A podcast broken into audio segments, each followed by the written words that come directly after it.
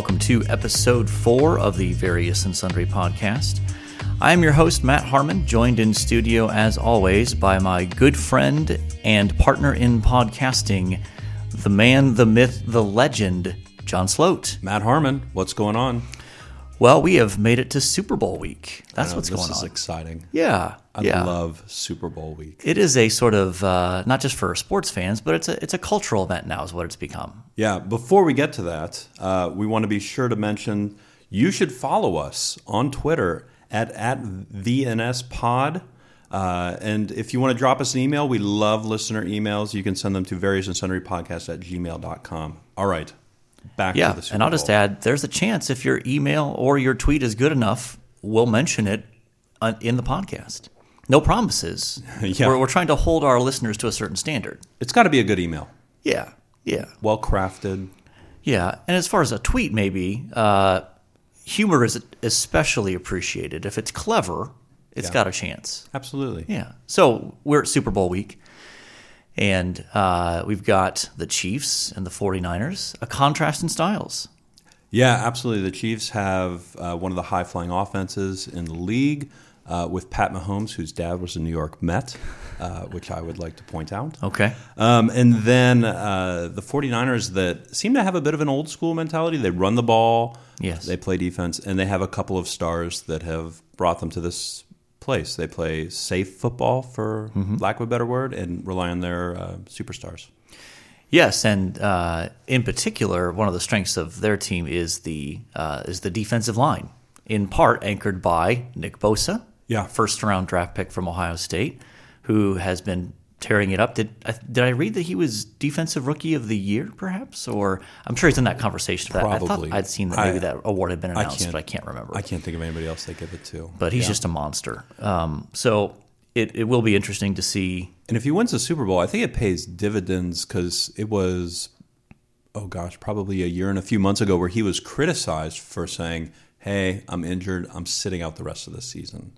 Yeah, he got injured in like the third game of the year for Ohio State, and uh, there was some there was some criticism. I think the more rational Ohio State fans, there are some, you know, every fan base has the its exception, has its idiot lunacy fringe where you know they crush Nick Bosa for not coming back, and basically he revealed afterwards that maybe theoretically he could have come back at the like for the bowl game, but at that point it seems like why risk further injury when you literally have millions of dollars on on the line there and Sure. and they weren't playing in the in the college football playoff at that point so there's also a you know weighing of the significance of that bowl game versus just an ordinary bowl game kind of thing but Sure. in any case um, we will no doubt probably have some uh, Super Bowl reflections in a in a future episode, post game analysis, not just of the uh, of the game, but inevitably of commercials. and- Commercials, one of my favorite parts. and uh, I'm sure we'll have at least discussion of the food that we will partake of, since we'll be uh, we will be attending the same Super Yeah. Bowl party. yeah, yeah, I'm excited for that. Yeah. Um, it's a tradition unlike any other. And uh, and the the dips are, are flowing. Yeah. and it's it's uh, I'm I'm I'm it's getting not a healthy evening. No, it's terribly unhealthy. But anyway, but the obviously uh, the the monstrous story uh, over the weekend in the sports world, and one that far transcended the realm of sports, Yeah. was the shocking and unexpected death of basketball legend, uh, NBA superstar, and uh, arguably one of the five, six greatest players of all time, Kobe Bryant Yeah, and his daughter, as well as uh, seven others in a helicopter crash outside of Los Angeles on Sunday morning. So, um, tell me about what your initial reactions were. Yeah, yeah. So here, here on Eastern Time, uh, it was after church. I had just woken up from a nap. Uh, and what does one do when they wake up from a nap? I check Twitter Of course, especially on a Sunday afternoon. on a Sunday afternoon, and, and so I'm looking at my phone, and all I see is a tweet from former Mets catcher Paul Lo Duca, mm-hmm. And uh, it's talking about uh, R.I.P. Mamba, and which is Kobe's nickname, Right. and uh, just kind of like, no, no, this isn't true. And then and then I saw uh, TMZ made the report, and then I thought, there's a good chance this isn't true. And then uh, I think I think when Woj uh, confirmed it, uh, that was when I kind of went, "Oh my goodness." Yeah, that was kind of the anchor point of moving it from uh, could this really be true to no, this happened. Yeah. I, I do you want to talk now about the the media coverage of this, or do you want to talk more about Kobe Let's talk a little bit about Kobe first? Yeah, let's talk about. I Kobe think first. I think there's some things to talk about when it comes to the how the media handled this. yeah, In any case, um, so Kobe probably would have been. So he let's see, he started his career in 1997, I think. Is that I think right? so. That sounds about right. Um, and so that would have placed you at the ripe old age of. Ninety-seven. I'd been nine, ten Yeah. years old. Yeah. So it's my guess is, is that Kobe is really part of your formative basketball uh, watching when it comes to coming into an awareness of the NBA and sort of the he was the dominant player of your youngest years of really being aware of what's going on in the NBA and watching it. Yeah, him and Shaq Yeah. is, is what I remember watching. I remember watching the two of them win championships together and have that inevitable feud with one another. Mm-hmm. Yeah. Uh, but watching watching Kobe do what Kobe did on the court, uh, unlike anybody else, uh, Right. at, at that specific time, was Yeah. amazing. Uh, he's Yeah. such a good player. Um, the, I'll, I remember watching the, I believe it was the 81 point game, and then his, the final game of his career, scoring over 60. Which ESPN actually showed a replay of that game last night. Did they really? um, against the Utah Jazz, and uh, he scored 60. Now it it took him 50 shots to get there, but um, but still impressive at 37 that he put up 60 points. Yeah, so so he was formative in my basketball watching experience. I loved watching Kobe. I loved seeing him play. Everything that he did on the court was was amazing. Um, they there's a hashtag Mamba mentality, Yeah, um, and you could when you watched him play, you could see it. You could Yep. see it in his eyes that like he was both. He was going to go hard on both ends. He was going to play defense incredibly, incredibly hard, and then he was gonna he was gonna light you up on the other end. yeah.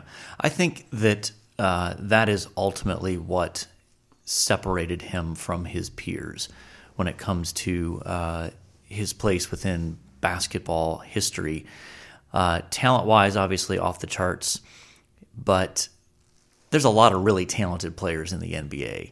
But what would separate Kobe was he had another gear mentally Yeah. Where he was as locked in and intense and focused and you know it, it can sound like a cliche but that sort of will to win i'm not sure other than michael jordan i've ever seen a basketball player with a comparable i think jordan had had what jordan was is sort of the gold standard and kobe probably was either equal to or maybe just a, a, a, just a slight hair below Michael.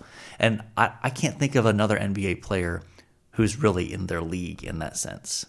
Yeah, and for me, where I think Kobe edges Mike is on uh, is on what happened after the game. What happened after he left basketball? So Kobe was an incredibly curious individual. I mean, loved, wanted to learn about lots of different uh, things. Certainly, certainly remained closely tied to the game. Was very involved with the WNBA, having Yeah. daughters, uh, those Yep. sorts of things. But but also won an Oscar, um, and Yeah. and did. A, had a number of other business projects that he was working on that, that we may not know the full extent of. And that I think that's one of the things that like inspires me a little bit more about Kobe is Yeah. he was not simply locked into a single craft Yeah. um, as basketball, but but had uh, a pretty diverse interest pool. Yeah. I, I saw a, tr- a tweet yesterday by, I think it was Darren Rovell, uh, who said that Kobe made more in his business ventures in the, what I guess, like three, four years since he's retired Yeah. than he made in salary in his entire NBA career. Now, Kobe had, you know, truckloads of endorsement Yeah, the stuff. shoe deals and- but he yeah. still made a truckload of money when it comes to salary. And the fact that Kobe made more money in his business ventures after uh, is evidence that he uh, was that he was more than just a basketball player, and he saw himself as trying to have an impact outside of the world of basketball, uh, besides just being one of the great legends of the game. Yeah. Do you want to you want to talk a little bit about the media coverage now? I, I want to say one more thing. Yeah, go ahead. Uh, about about Kobe. I think part of what made him who he was and made him a more diverse person in terms of interests and that sort of thing is the fact that he grew up overseas. At least a chunk of his childhood was spent Yeah. overseas because his dad played professionally overseas. And so uh, Kobe spent a chunk of his childhood overseas, uh, I believe in Italy. He's fluent in Italian. And so uh, I think you speak to anyone who's who spent that kind of time in a culture outside of the United States and then comes back, there's always just a broadening of perspective that is hard to match. That someone who just grows up in the United States just is isn't able to to to bring to the table. Yeah. No, that's a that's a great point. Yeah.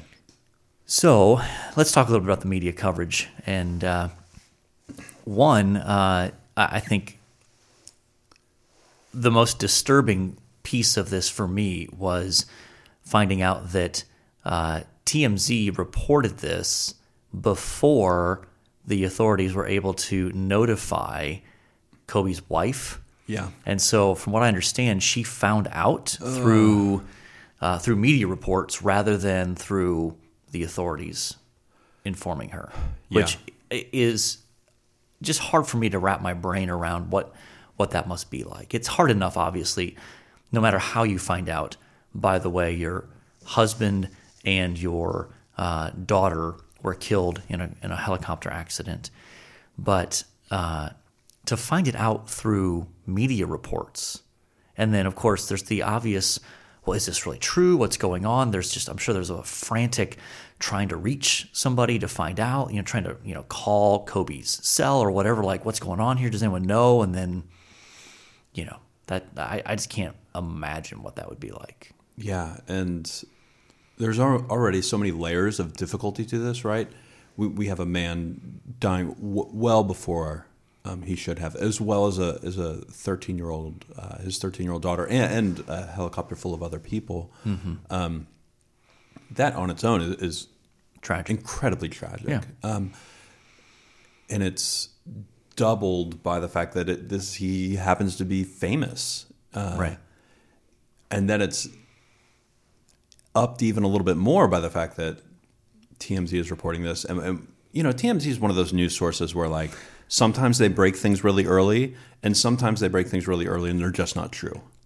Right. And so the, you're kind of like, is it true? Is it not true? And and Yeah. unfortunately, they were. Yeah, they're sort of on the edge of not really respectable journalism, but they do break a decent number of stories yeah. on the front end.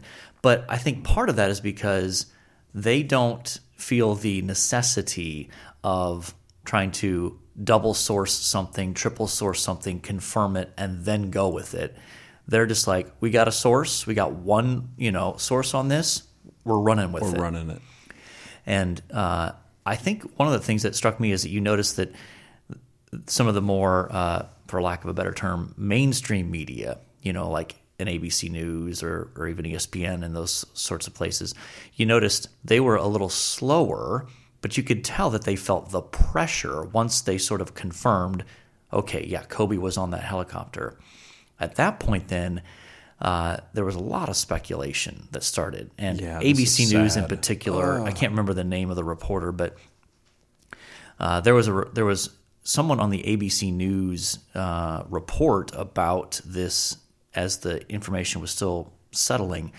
That at one point uh, speculated, didn't say definitively, but it was sort of a uh, something along the lines of we think it's possible that all four of his daughters were on that helicopter with Kobe. Well, of course it was possible, but Right. But that's just It's completely irresponsible, though, Yes. as a reporter, to throw that out there. Yes. Completely irresponsible. on air in Yeah. front of in front of millions of people. You, you just can't. You, you can't do that. Right. And and he understandably got crushed for that. Yeah. And I don't know that I, not, I'm not aware that he's lost his job or anything, but um, you know, it's one of those things where I think news outlets like that, like ABC News, ESPN, they feel the pressure of wanting to try to get the scoop and try to get the information first. Sure.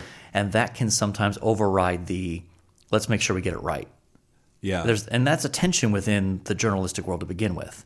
Get it first, especially in our 24-hour news cycle, uh, as well as social media fueled. What's the information? Everyone wants the latest, right? You and I were both, you know, constantly refreshing our Twitter feeds. Is there any news? And right? Texting back and forth, Right. checking ESPN.com. Yeah. Yeah. Yeah. And so, you know, we we obviously are eager for information, but I, I would hope that we as a culture would be willing to say we should be willing to wait for things to be confirmed rather than just throwing out wild possibilities here.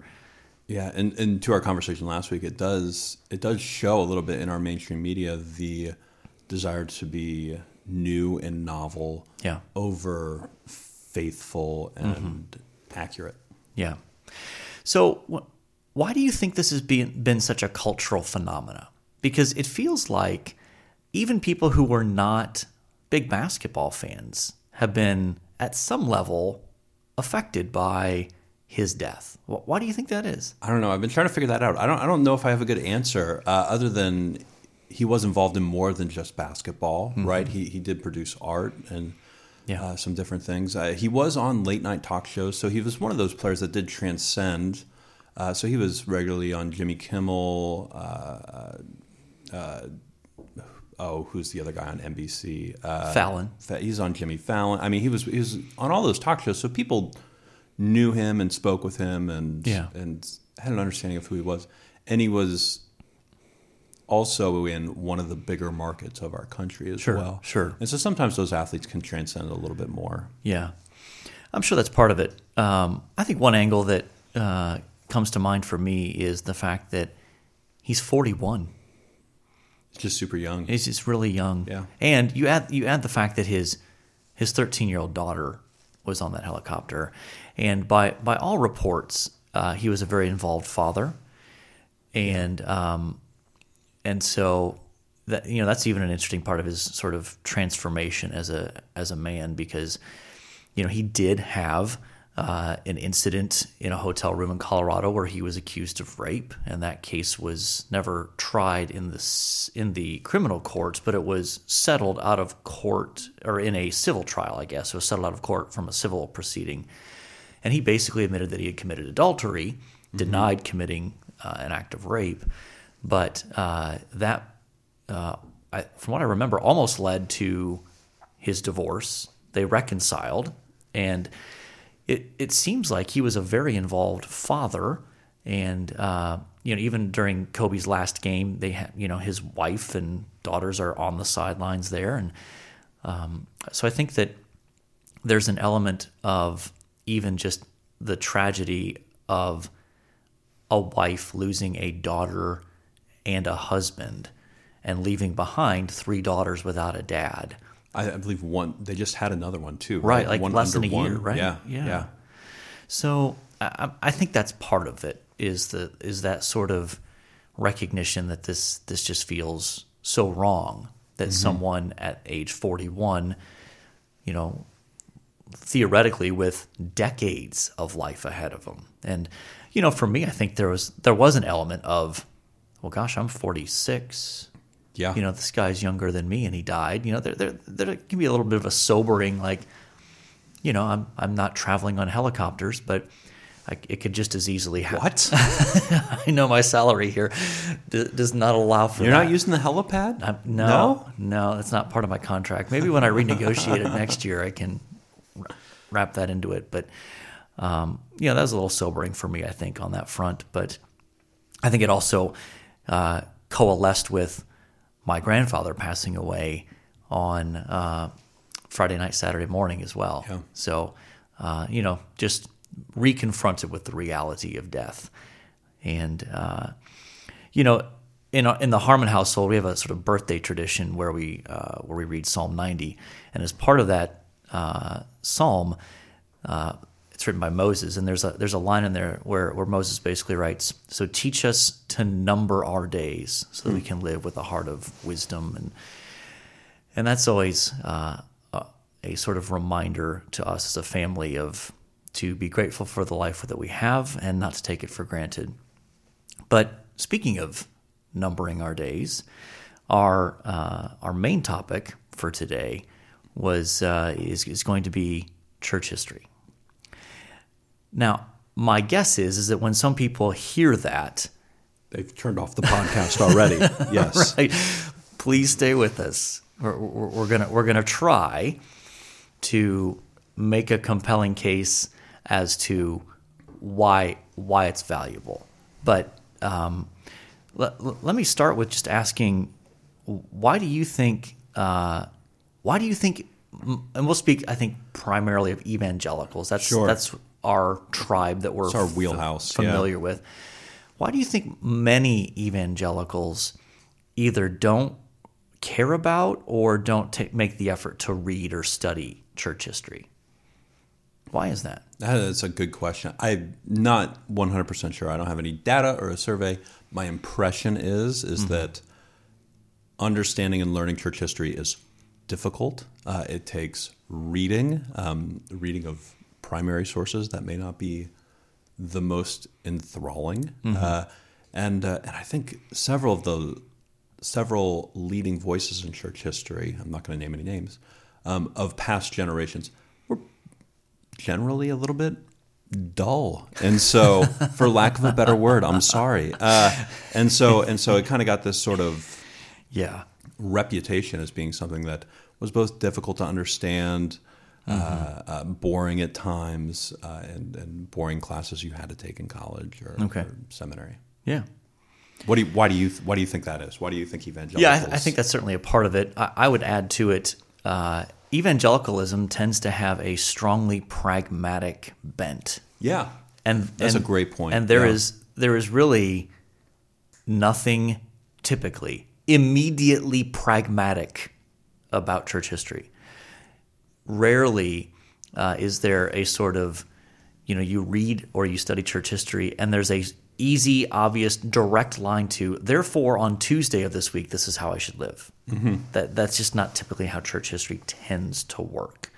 And if you have a very pragmatic bent about you uh, church history can seem like well that that's not telling me what to do or how to live so therefore i, I don't know why i should pay attention to it Yeah, yeah, no, that's a great point. And I, I would also say people that come to me and go, "Oh, I'm a history buff. I love history." I kind of go, "Well, we're not going to be friends, and I'm going to avoid you."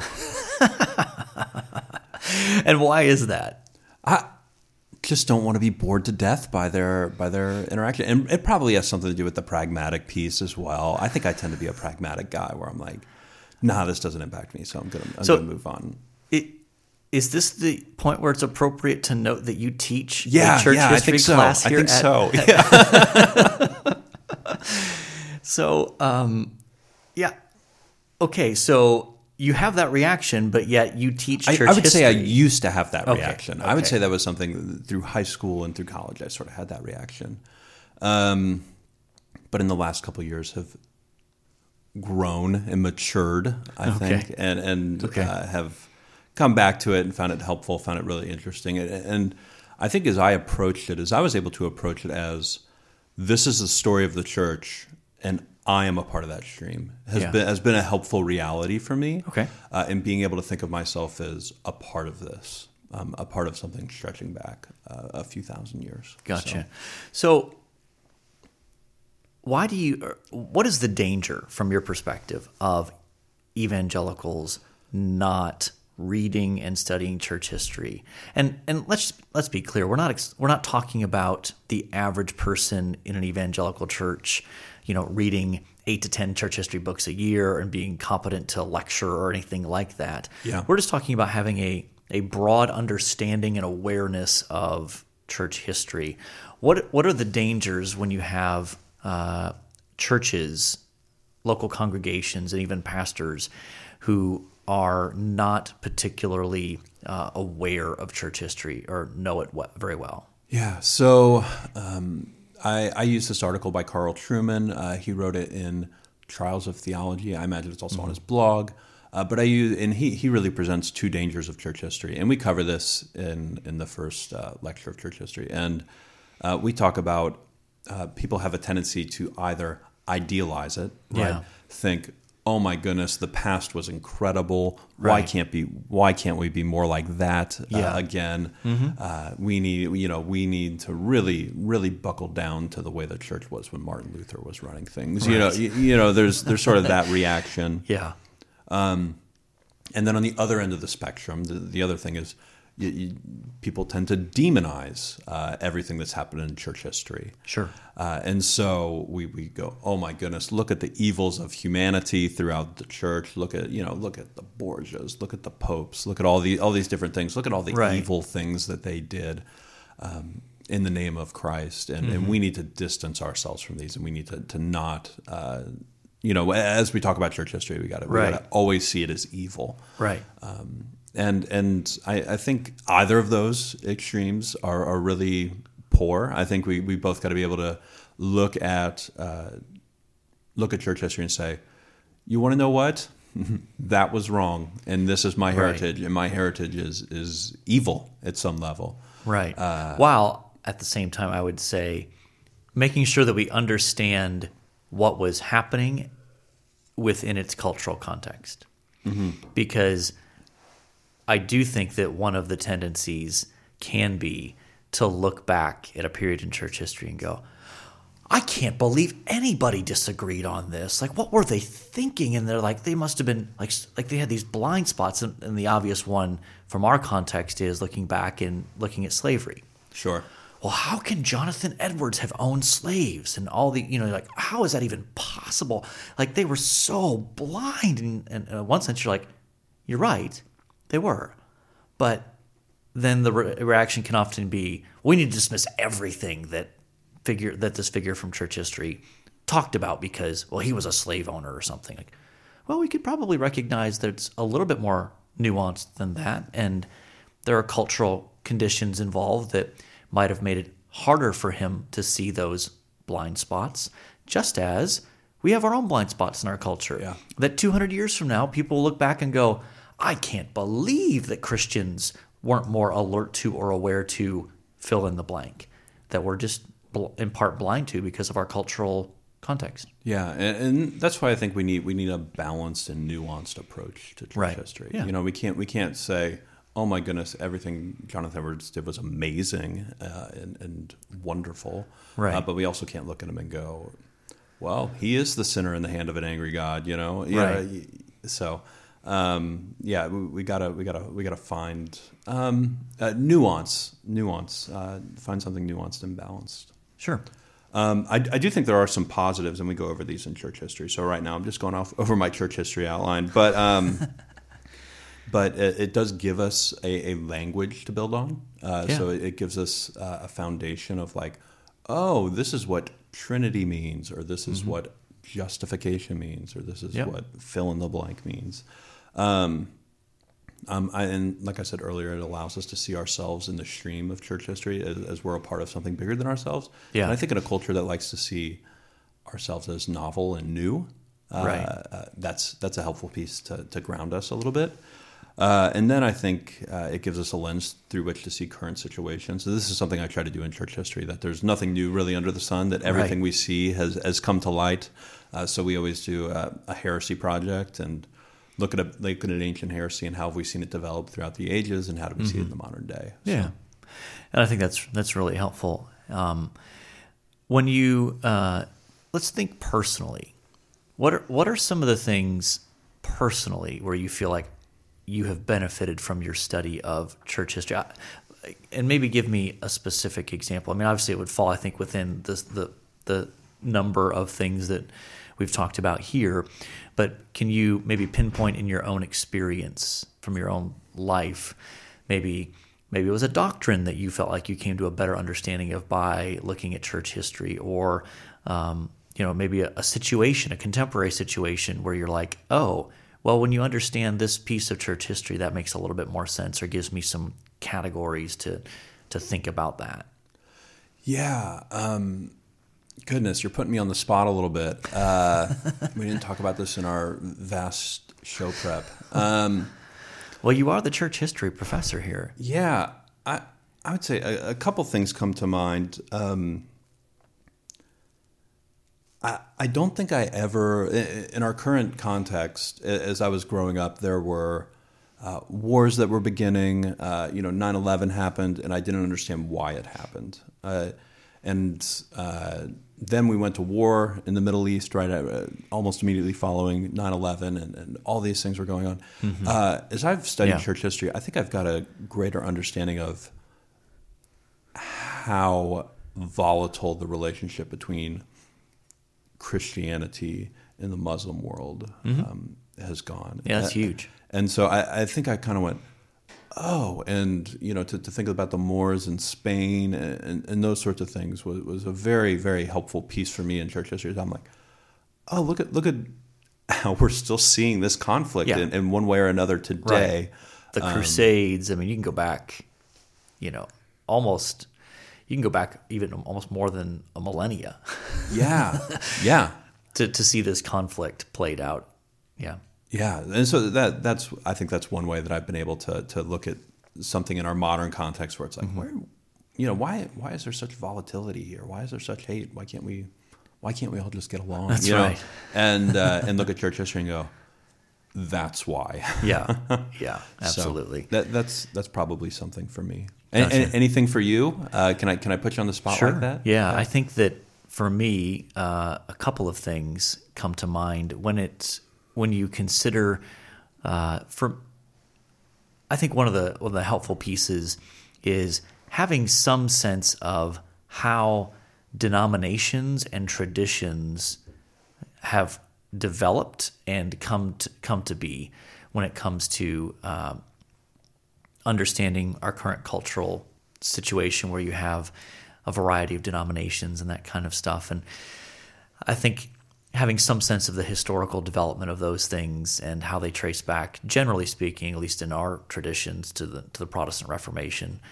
But for me, the even bigger piece is reading individual theologians or reading biographies that have been super helpful to me. Jonathan Edwards has been uh, someone that, in my own personal reading, has been a huge influence on me. And uh, in fact, named my oldest son after him in part. The fact that he uh, Yeah, he really wanted that mentioned on I the know podcast. he was he was Yeah. driving hard for that. So there it is, John. Um, the uh, the fact that he just he he speaks and writes in ways that are very compelling and obviously different from what we read uh, today. And I think he's just he helped me in a lot of different ways in thinking about the glory of God, the beauty of Christ, and uh, the whole issue of free will and understanding that in light of God's sovereignty. Some of those pieces were really helpfully put together for me by Jonathan Edwards. And another one I'll mention is John Owen, Yeah, another Puritan who, again, because of their historical and cultural context, they write and and speak about things in ways that we don't today, and that can just be a very breath of fresh air and a very illuminating sense of, okay, he's saying something that is similar to what I've heard before, but he's saying it in a way that's that's fresh enough that it's making me think about it in new ways, and so I, I I've found those kinds of things helpful. But uh, I think it's probably good for us at this point, maybe to to transition into. So if if if you've if you're if you're a listener and you're like, okay, you've at least made me think maybe I should dip the toe into some church history. Where do I start? What are some places that would be accessible, easy entry points for getting into the church history pool without maybe doing a deep dive? Well, I know uh, the textbook I use for my church history class, uh, because for most of our undergraduate students, it is an introduction. Right. Most of them have not read widely in church history. Uh, I, I usually start them with uh, Bruce Shelley's Church History in Plain Language. Now, it's a little bit longer book, Yeah. uh, but it's broken up into pages that are seven, eight chapters, and it tells church history as a story. Yeah. So it's not getting bogged down with with details, dates, th- those sorts of things, but but Um, obviously uses those things, but but tells it as a story, and I, Sure. I've I've found it to be tremendously helpful um, for my students. Yeah. um, putting it together. Good. Yeah, I agree. I, I, that was one of the earlier church history books that I read that was super helpful. I would add to that one that's going to be a little bit shorter, but I think hits uh, as the title would suggest. Uh, Mark Noll wrote a book called Turning Points uh, that covers like the key major events in church history from basically the early church up to I can't remember if he goes all the way through the Reformation. I think he goes to the Reformation and beyond. He's at like a fourth or fifth edition now, so he comes into the modern day. Yeah, Yeah, and so that's a good sort of uh, read that's on the shorter end. It's it's it's readable, and the fact that he, um, it's just nice to get those sort of benchmarks. Yeah. You know, as a starting point of, you know, the the key moments, and then you can kind of go back and start filling in some of the gaps in the details, and I think that's a good place. One other smaller book that I'll recommend there is uh, Michael Reeves wrote a book called The Unquenchable Flame about the Reformation that is excellent. Yeah, yeah. So good. it's quite good. Yeah, Very readable. And I think honestly, that's part of the problem with, with history in general is too often the way that it's taught is dry.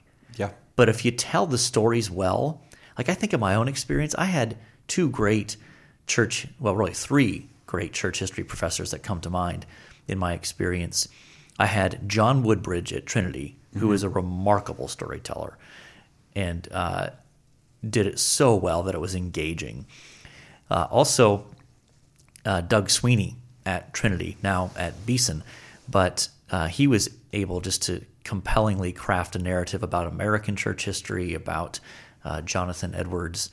And then uh, another professor that I had in another context is um, John Hannah. Uh, from Dallas, phenomenal storyteller, and again, it's the stories that stick with you about the these individuals. So, anyway, any other books that are places to start? Yeah. Any any sort of biography is really helpful. Yeah. Uh, you know, just to give you a flavor of of the time. Uh, I couldn't. Uh, Crossway has a really excellent biography on uh, uh, John Newton. Uh, that's that's quite good. Uh, and then Is that are you talking about the one that's part of the uh, Theologians on the Christian Life series, or is, is that something? I'm not separate? sure if it's in that series or not, but but I it, is it was a fantastic read. okay, Um, and then uh, really anything by Thomas Kidd, I find I find really helpful. Uh, and he's written biographies about George Whitefield and Sure. uh, Ben Franklin, even though wasn't necessarily we wouldn't call him a believer necessarily. No, we but, would not. Um, but uh, Thomas Kidd stuff is wonderful. And, and he just came out with a textbook, I believe, on uh, American church history, if I remember correctly. Yeah, I think it was a year, year and a half ago Yeah, that came so- out. And then uh, I would, I would, I would also just make a plug for. There's a ton of YouTube channels that Mm-hmm. run through church history lectures, and and they're actually quite good. Yeah, on that theme, I will point to uh, John Piper. For years at his pastor's conference, every year he'd pick a key figure from church history, and he would essentially do a biographical sketch of the person and then some takeaways as to what we can learn from that particular figure.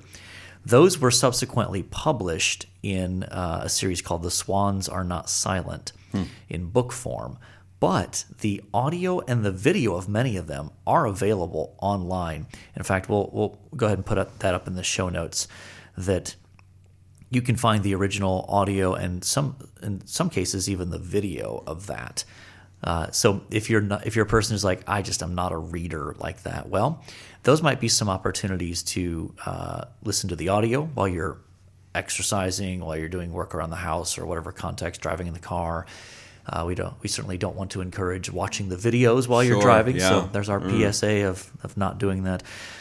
And then um, the, so that might be an even easier entry point for someone who's like, oh, gosh, the thought of sitting down and reading a, a book about church history is a bit much. So we uh, we need to start landing the plane here. And so since this is uh, is episode four, we have to talk about our athlete. Yeah. Um, so some of the athletes we have on our list: uh, Lou Gehrig, uh, Brett Favre, Yeah. uh, Charles Barkley, Yeah. Adam Vinatieri, Yeah. and do you want to put in the last one here? Who, And then the shout out to the uh, to our strong audience in Ohio, of course, number four, Aaron Craft for the men's basketball team, a legend there. But uh, you know, we're just at that point pandering to our Ohio audience, but yeah, um, not a, not a, more of an honorable mention for our audience. Yeah. there we go. Uh, who, so who do you like from the list here? Who, who's who's your choice? Vinatieri has some roots here in Indiana. he does, playing yeah. for the Colts. Uh, Barkley uh, has has done well. Yeah, though he also wore 34, and I feel like he was more well known in that number than number four. Then number four. So I, I, I'm I'm going to cross him off the list, um, and I'm going to eliminate Lou Gehrig, despite the fact, obviously a legendary. But we can't go three straight weeks with with a Yankee. A Yankee. No, So, I agree. um, I think we're we're Brett down Favre to and Adam Brett Favre and uh, Adam Vinatieri. you know, I, I think I'm going to pull the trigger on Brett Favre. Okay, I agree. Though Adam Vinatieri is the uh, most historically clutch kicker in NFL history. I don't think you can tell the story of the NFL without Adam Vinatieri. His heroics in the postseason are legendary, and you're right; they they are part of the fabric of the story of professional football. But at the same time, uh, Brett Favre was a was a transcendent NFL quarterback.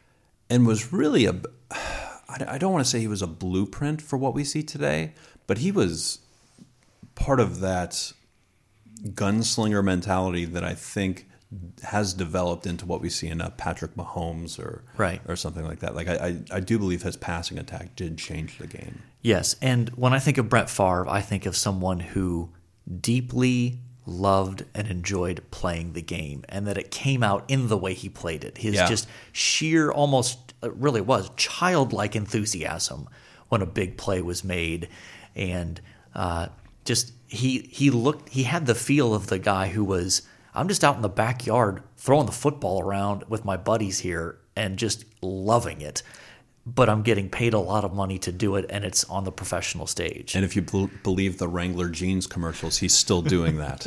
yes. indeed, indeed, he he has he has picked up a few post career uh, endorsement deals. He's got a razor or something like that. Doesn't he do like a razor commercial, like the like a one blade thing where you're supposed to buy a razor and it lasts for like six months or a year or something? And the copper fit. He's got the copper fit Oh, does he do like, copper Yeah? I think so. So we're gonna go with Brett Favre here. Let's uh, let's move on to our one thing you like this week. We'll have you you start since uh, there's there's a little bit of a story connected with it. Yeah. So um, one thing that I that I just can't let go of this week is I've been tracking the coronavirus across China and the world. Um, there's John Hopkins has an ep- excellent website that'll tell you what Chinese province has how many diseases and how fast it's growing. I even have an app on my phone Oh gosh. to be tracking. Do you get alerts when there's new? No alerts. Okay. Um, but uh, but I do wake up every morning and go, oh, I wonder where the coronavirus is at. So, um, and part of that reason is I have a trip over spring break to Taiwan. Yeah. Uh, which hit or miss or whether you know depending on your political persuasion whether Taiwan's part of China or not. Yeah. Um, so they've uh, yeah. So we're trying to decide: do we cancel this trip? Do we keep going? Uh, so I've been tracking the coronavirus um, like a crazy person. How about yourself? Yeah, that's that's a little out of the box. I'm not gonna lie. That's uh, I encourage it. Yeah. Keep up with your infectious diseases. there. You go. There you go. So uh, my one thing that I like this week is I finished the book by Michael Kruger called Christianity at the Crossroads, which in part ties into our theme uh, of why study church history. It uh, is a fascinating look at what was happening in the second century. So I think a lot of people are familiar in one sense with the first century because that's the period covered by the New Testament. But then the second second century is this fascinating period that isn't as well known. Uh, and so there's a lot of lot going on in terms of different potential heresies that are popping up, the formation of the biblical canon, and even just the structure of the church. And Kruger tells it in a in a in a way that's helpful, and it's almost more um, topically oriented in terms of like here's a chapter on uh, why the early Christians were really into books and their intellectual thought, and here's a chapter on how the church was structured and that sort of thing. So uh, I found it very enjoyable. Awesome. Yeah, and on your recommendation, I have already purchased that book. Yeah, I think it'll be uh, It'll enjoyable and, and helpful for your uh, Yeah, helpful for your second class. century, not something we talk a lot about. Exactly. So, well, we uh, we have definitely accomplished what we set out to do in uh, covering our various and sundry topics. And so, until next time, the Lord bless y'all real good. Later.